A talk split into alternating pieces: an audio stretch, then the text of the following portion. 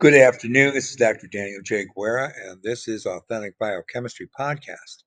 Uh, today is 7 11 2023, uh, and that means I'm going to go ahead and give you one of these immunoepigenetic lectures. It's going to be number 90 in the ARC. So we're finished with our holiday period. This will be probably the last lecture for the next three days, because as I said, I'm traveling. So let's go back and talk about immunoepigenetics, one of my favorite subjects. Now, we're going to talk about two papers. One was in Nature and Immunology. Um, and so, and, and I'll, I'll put these, of course, in the show notes, the citations, the references. Recall that T cell activation and effector function is linked to the survival of T cells. And of course, the dependency on those functions are linked to alterations in gene expression that come through the T cell receptor. So we know that antigen recognition by peripheral mature T cells enables them to exert multiple helper or effector functions. But T cell receptor stimulation of some of these effector cells will also induce cell death. And that's called, it's kind of like a feedback loop that comes in immediately, simultaneously. It's called AICD or activation induced cell death. And of course, that's essential for maintaining a control over hyper inflammatory responses. We have a name for that in immunology. We call that a contraction. So it's a contraction of the potential for an expansion of peripheral T cells. And that's even after all the antigen has been cleared. Okay. So in peripheral T cells, cell death can occur through the death receptor. That's one way, that's called the extrinsic, or it can be ca- caused by the intrinsic mitochondrial mediated apoptosis. So the death receptor induced uh, apoptosis is triggered, remember, by the Fas ligand or FASL and interacts with its receptor. And the mitochondrial cell death occurs because of, well, one of the initial pathophysiological, cell physiological occurrences in, in canonical intrinsic apoptosis is a corruption of the mitochondrial membrane potential. Now, alternatively, death of activated T cells can be regulated by not apoptosis, but necrotosis. And when that occurs, RIP kinase 1 and RIP kinase 3 are the key proteins, kinases, that run through tumor necrosis factor alpha induced cell death responses. And that will mediate, because of the RIP kinases 1 and 3, necrotosis. It can also then shut down inflammation, at least temporarily. Now, T cell receptor engagement involves, if you recall from, oh, I think about a month ago we talked about this. Calcium signaling involves calcium signaling, and what occurs here is an induction of gene expression. And in human patients with loss of function mutations in genes for the ORAI1, which is the main plasma membrane channel protein for calcium influx in lymphocytes, or sometimes also the stromal interaction molecule 1, which is another calcium based protein. It's a calcium sensor in the ER. Um, and it also activates that ORAI1. When you get that occurring, those patients suffer from immunodeficiency and autoimmunity. So the mm-hmm. calcium signal is obviously very important. And what does it do? It induces the activation of the NFAT. Recall that's a nuclear factor, an activator of transcription in lymphocytes. Now, when that's turned on, it transactivates the expressions of expression of multiple effector molecules. What are they? Primarily cytokines. Which cytokines? IL 2, interferon gamma, and tumor necrosis factor alpha. But you also get at the same time that simultaneity of shutting down the induction, Fas L gene expression. So then immediately you're getting some AICD, right? So that's the important thing about T cells. As soon as you turn them on, there is a feedback mechanism to shut everything down and start having those cells apoptose, or in this, or in some instances, necrotose. So that's all calcium regular. So with excessive calcium influx, cell death by apoptosis and or necrotosis, and decreased apoptosis, when you get an increased necrotosis, will be observed in you see how the polarity changes will be observed in T cells with an impaired intracellular calcium mobilization, all of which is downstream from TCR stimulation. So what you can say then for synthesis here is there is a tight regulation of cell death in T lymphocytes, and it's an important sequelae of T cell receptor stimulation via antigen presentation. And of course, that's going to maintain not only the T cell response uh, to stimuli, but also shutting down any hyper or chronic uh, pro inflammatory immune response. Okay, so that's where we're at. Now, another paper we're looking at, this one's going to be um, 2021. So, that first paper, we're going to be looking at these back and forth, is published in Signal Transduction and Targeted Therapy. Now, I want you to recall the T cells continuously function to surveil lymphoid and peripheral tissues. And that surveillance is looking for the presentation of antigens and those antigens can either be peptides or lipids. And how are they presented? Via the major histocompatibility complex or the HLA in humans. So when we say there, when the, when we look at this in the periphery, we call that PMHC, okay, peripheral major histocompatibility complex, right? So, in normal T cell development in the thymus, remember this is now back to the education period in T cells, they undergo that developmental checkpoint in which T cell receptor signaling is associated with shutting down any T lymphocytes which would be self induced. So, thymocytes bearing the T cell receptor with a high affinity for self peptide presentation via MHC complex will immediately undergo apoptosis. And we know that's called negative selection. Not same negative selection, we're thinking about um, homologous recombination experiments, obviously. Now, what does that do? You know what it does. It makes sure that T cells that are self tolerant survive, while anything that is not self tolerant is eliminated. Otherwise, you would have massive cell death induced by a brigade of T cells that were attacking host. So let's get more details. Naive, single positive, mature T cells, what do they do? They exit the thymus and they enter the peripheral lymphoid organs, such as lymph nodes and the spleen. There, they get a secondary exposure now to foreign antigens, again presented by major histocompatibility complex molecules. And this is going to be occurring uh, as a formal presentation by APCs, antigen presenting cells. And you know, with those antigen presenting cells, there's the classical innate immune cells, macrophages, dendritic cells, but also B cells, right? As particularly B cells will present during a pathogenic infection. Now, all of them.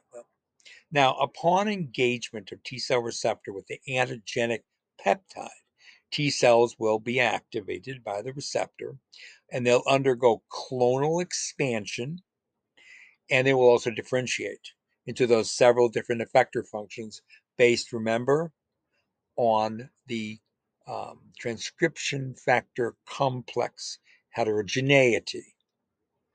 Okay, and all of that is due to a complex series of molecular alterations at the plasma membrane, which involve lipid turnover, and then leading from the uh, plasma membrane through the endomembranous system, interacting with the cytoplasm and shuttling ultimately transcription factors to the nucleus.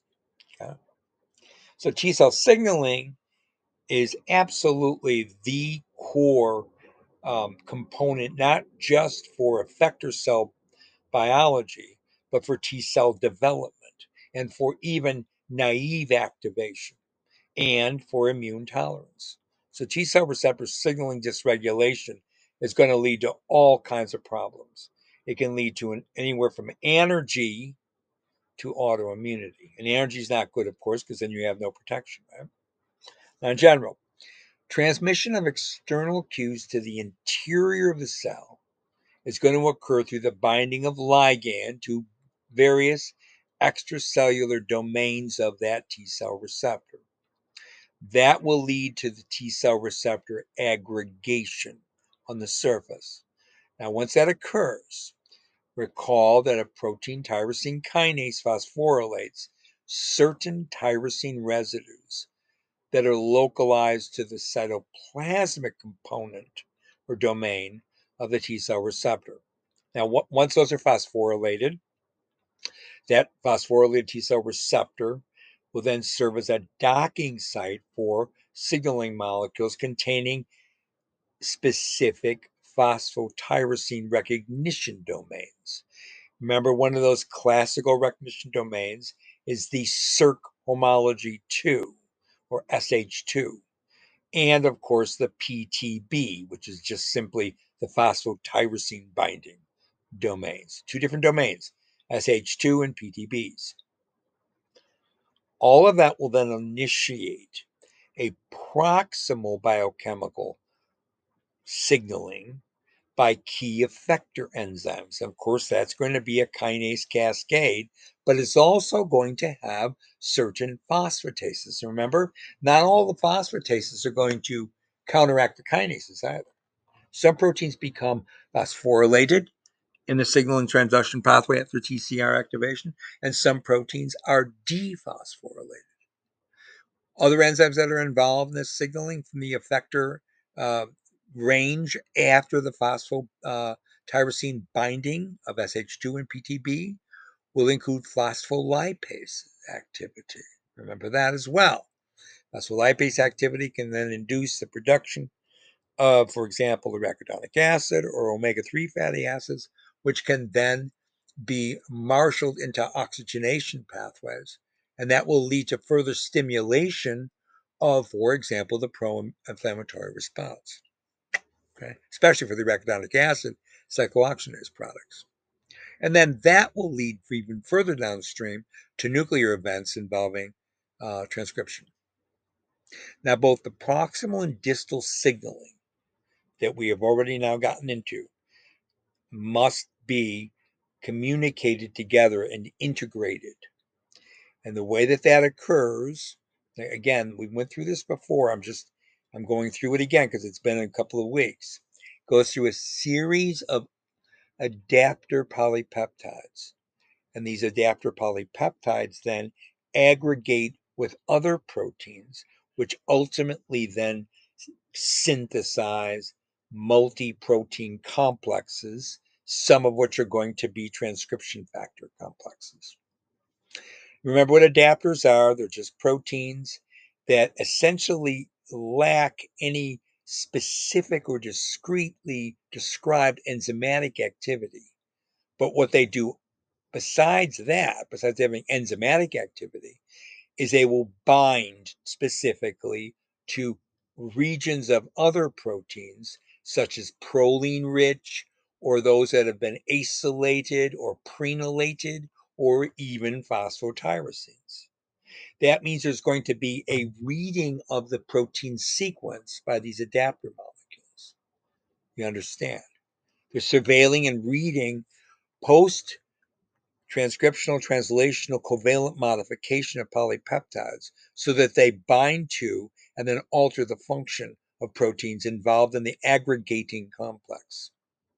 So the phosphorylated tyrosine residues, for example, are, that are also found on the adapter polypeptides will serve as binding sites for yet other proteins, now including effector enzymes and lipids and other adapter proteins, which will facilitate further chain migration of protein protein interactions that aid in forming the ultimate multi protein complex, and then once generated, will then be potentially trafficked to the nucleus. So that's the cascade system in T cell, T cell receptor induction. So besides this, the adapters can also interact with other adapters still at the plasma membrane. Remember, the plasma membrane has a great deal of protein, especially in T cells, and those protein lipid raft microdomains are also going to be linked to what's going on in the rest of the cell via the cytoskeleton. So the massive communication network of the T cells is what we're getting into. So hematopoietic specific adapter proteins, once we've learned about them and we, we have measured their quantity and their quality, has given a much more precise lens to under, understand T cell signaling. T cell signaling, signal transduction, and then through that, positive regulation, negative regulation, or sometimes completely unique molecular signaling that can lead downstream to anergy or cell proliferation via newly paved epigenetic circuitry. Okay.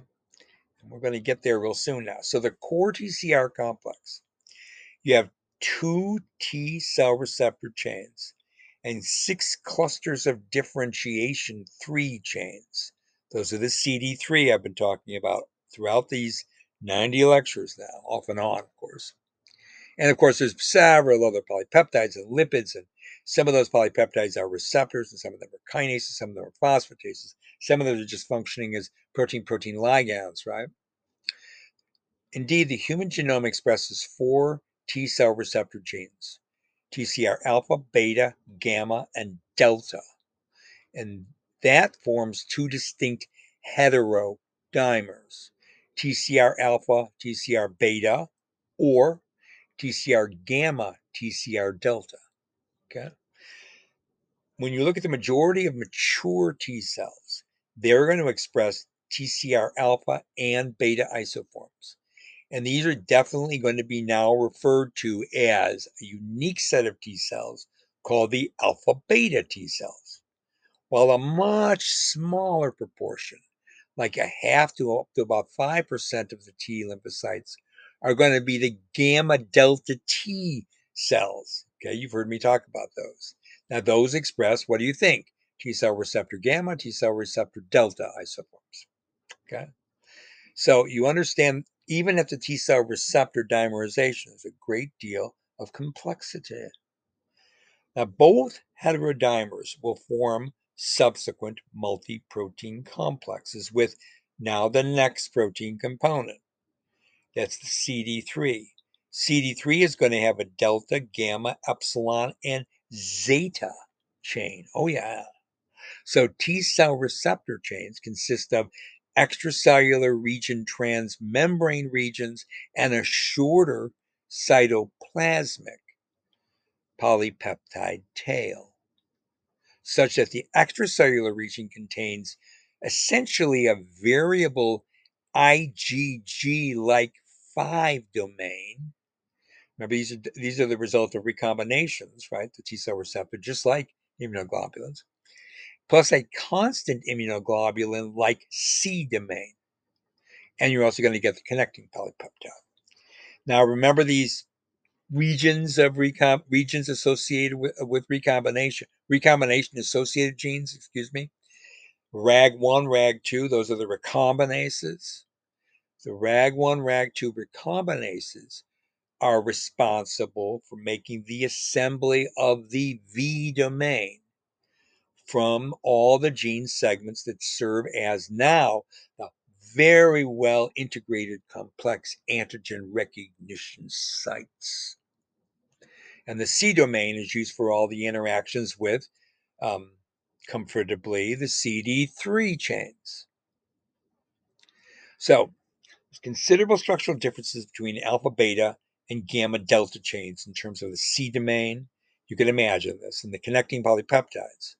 These are all reflected in the various types of assembly processes for T cell complexes, which is going to change a morphology of the T cell receptor on the surface of the T cell. And because of that, it's going to alter membrane lipid surface shape, charge distribution. These are things we talked about before in this arc of lectures. Now, in both complexes, three dimers of CD3 proteins, the delta epsilon, the gamma epsilon heterodimers, and the zeta zeta homodimers have been isolated. Now, those CD3 proteins associate with the T cell receptor via non covalent hydrophobic interactions, which are very powerful and they are required for the complete final T cell receptor localization, even before anything gets started with antigen presentation. Now, that should all be a recap because we talked about this before, right? All right, uh, if there's anything else I want to say about all these CD molecules.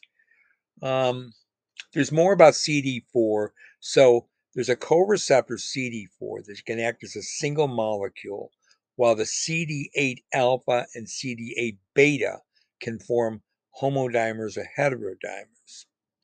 And recall that the MCH consists of an alpha chain containing three immunoglobulin domains alpha 1 through 3, and the beta 2 microglobulin, which is just simply called B2M.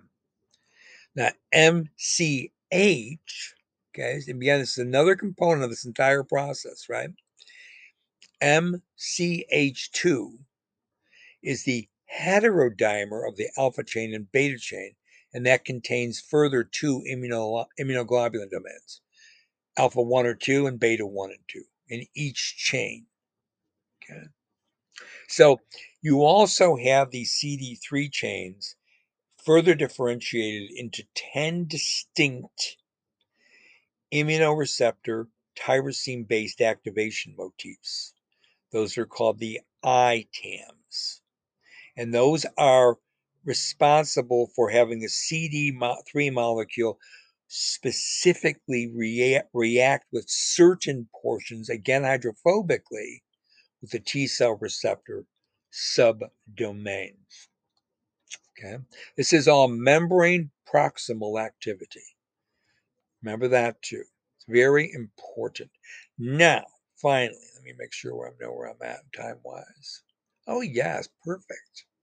We're going to start talking about some epigenetics. Okay, paper published again, Nature Immunology, uh, only about a year ago. The M6A, remember that? That's the methyl 6 adenine dependent post translational gene regulation. That's become very significant in our understanding of how messenger RNAs are specifically modulated in T cells. All right? So now we're at the transcript level. We went through the whole TCR story because that's going to feed back into downstream processing of that signaling when you start to get to the level of transcription. Oh, yes. So the M6A, methyl 6 adenine, that's going to be in an RNA molecule, that epigenetic modification of methylation, will function in all those innate immune responses we talked about early in these lectures. And as we have talked about as well, we're going to continue today, regulate the adaptive immunity because M6A controls cytokine signaling, and through the T follicular helper cells will generate different differentiation that is associated further with germinal center B cell differentiation. So the six the uh, M6A modification influences the fate and output of multiple transcripts. And of course, what does it do with the transcripts? It regulates their uh, splicing, uh, obviously, ultimately translation, but also stability. And so the M6A modification occurs on selective transcripts. Okay, these are already nation transcripts, and they have a certain motif. It's called terrible word, or I mean acronym, the DRACH motif, where D first letter stands for a G, an A, or a U. The R stands for a G or an A. A is A, obviously, and the H is A, a uracil or a cytosine. And these all this DRACH motif tends to be associated close to the stop codon but also at the 5' prime end of the terminal exons that may also contain a pseudo stop codon. Okay, me look at my time. I'm probably bouncing. No, I'm still okay. All right, great. Now, the methyl 6 adenine modification in mature transcripts is found specifically recognized by cytosolic proteins called the YTHDF proteins. Uh, and there's one through three of those. Now, those different paralogous proteins bind, however, to the same M6A modified transcripts, but they act redundantly. And what they do is induce messenger RNA degradation. So that's methyl 6 adenine modification is catalyzed by, now that we need to get to this, the heterodimeric methyltransferase complex is known as MET-L3 and MET-L4. Okay, so the complex includes the complex of these all of these proteins includes Wilms tumor 1 associated protein. That's got a, a nice little acronym called WTAP, and then multiple RNA binding proteins, the RBMs, but also KIAs, VIRMAs, and ZC3Hs, as well as the HECI. These are all proteins that are going to be associated with methylation of adenine on nation transcripts. Okay. Now, one in particular, the, the WTAP, seems to be required for the catalytic activity of the methyl 6 adenine methyltransferase complex.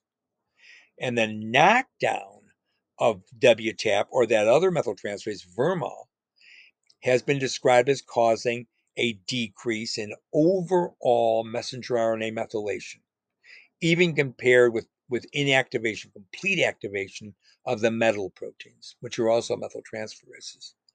Okay, so this paper is going to be talking a lot about this WTAP protein. It's going to focus on the WTAP protein and to some extent also the VIRMA protein.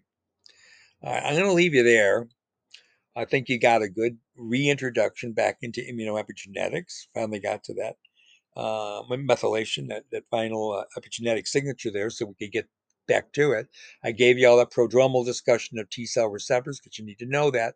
And I reminded you this is lecture number 90 in immunoepigenetics. This is Dr. Daniel J. Guerra. This is the 11th day of July 2023, saying bye for now.